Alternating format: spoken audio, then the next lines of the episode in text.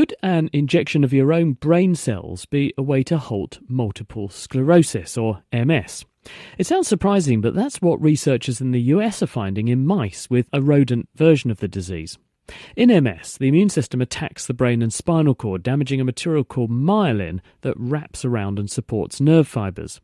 But an extract of this myelin material, made from the oligodendrocyte brain cells that normally produce it, if injected into the bloodstream, can permanently deactivate the rogue immune cells responsible for causing MS to happen.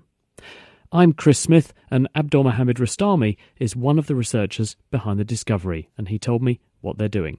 The current therapies for MS relies on suppressing the immune response. The problem is that we make patients prone to infection and sometimes to cancer.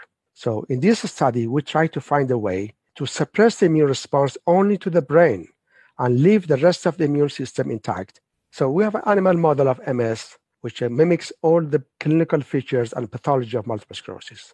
And when we inject a protein from the brain into the vein of these animals, which can cause suppression of disease in a way that animals can walk again. These animals were paralyzed before, but we injected this protein IV, they could walk again. When uh, you say you injected a protein from the brain, what was it you were injecting into the animals? We injected part of the membrane of a cell in the brain named oligodendrocytes. These cells produce myelin sheath around the axons in the brain. So we produced tiny sacs from these membranes and injected those into the vein of these animals.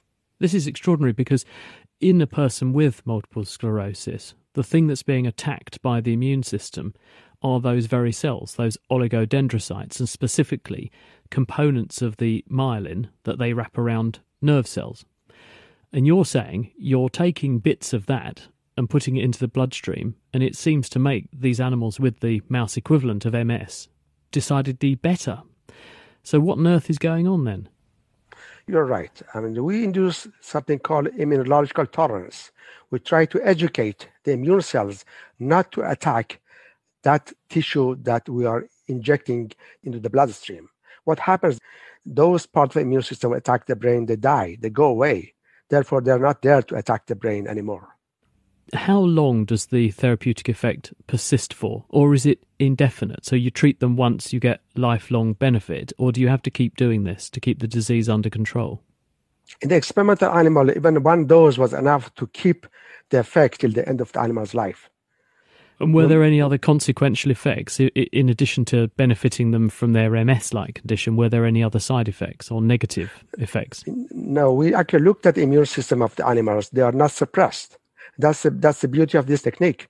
Unlike other therapies, which is, weakens the immune response, the, the immune response of these mice are basically intact, except for those cells which are reactive to the brain and damage the brain, which is removed or, or, or weakened, the rest of the immune system is intact. Obviously, these are mice that you're working on. They are not humans. They have quite a different brain structure. They live for a different length of time, and the disease is an artificial one that you create in these mice. So, to what extent do you think you can actually extrapolate this to humans? Yeah, I mean, most therapies we have in MS right now have been tried in this model first. So, we have confidence that this model could be used to try therapies in the experimental model first, then try it in human disease. And is that the idea that you're you're now going to try and translate this to patients who have got a diagnosis of MS to see if you can gain control of their disease in the same way? Yes, exactly. We're trying to see if we prepare vesicles from human oligodendrocytes and inject to the same patient we can educate the immune system so they don't attack the brain and at the same time leave the rest of the immune system intact. Encouraging stuff, isn't it? Abdul Mohammed Rostami, he's at Thomas Jefferson University.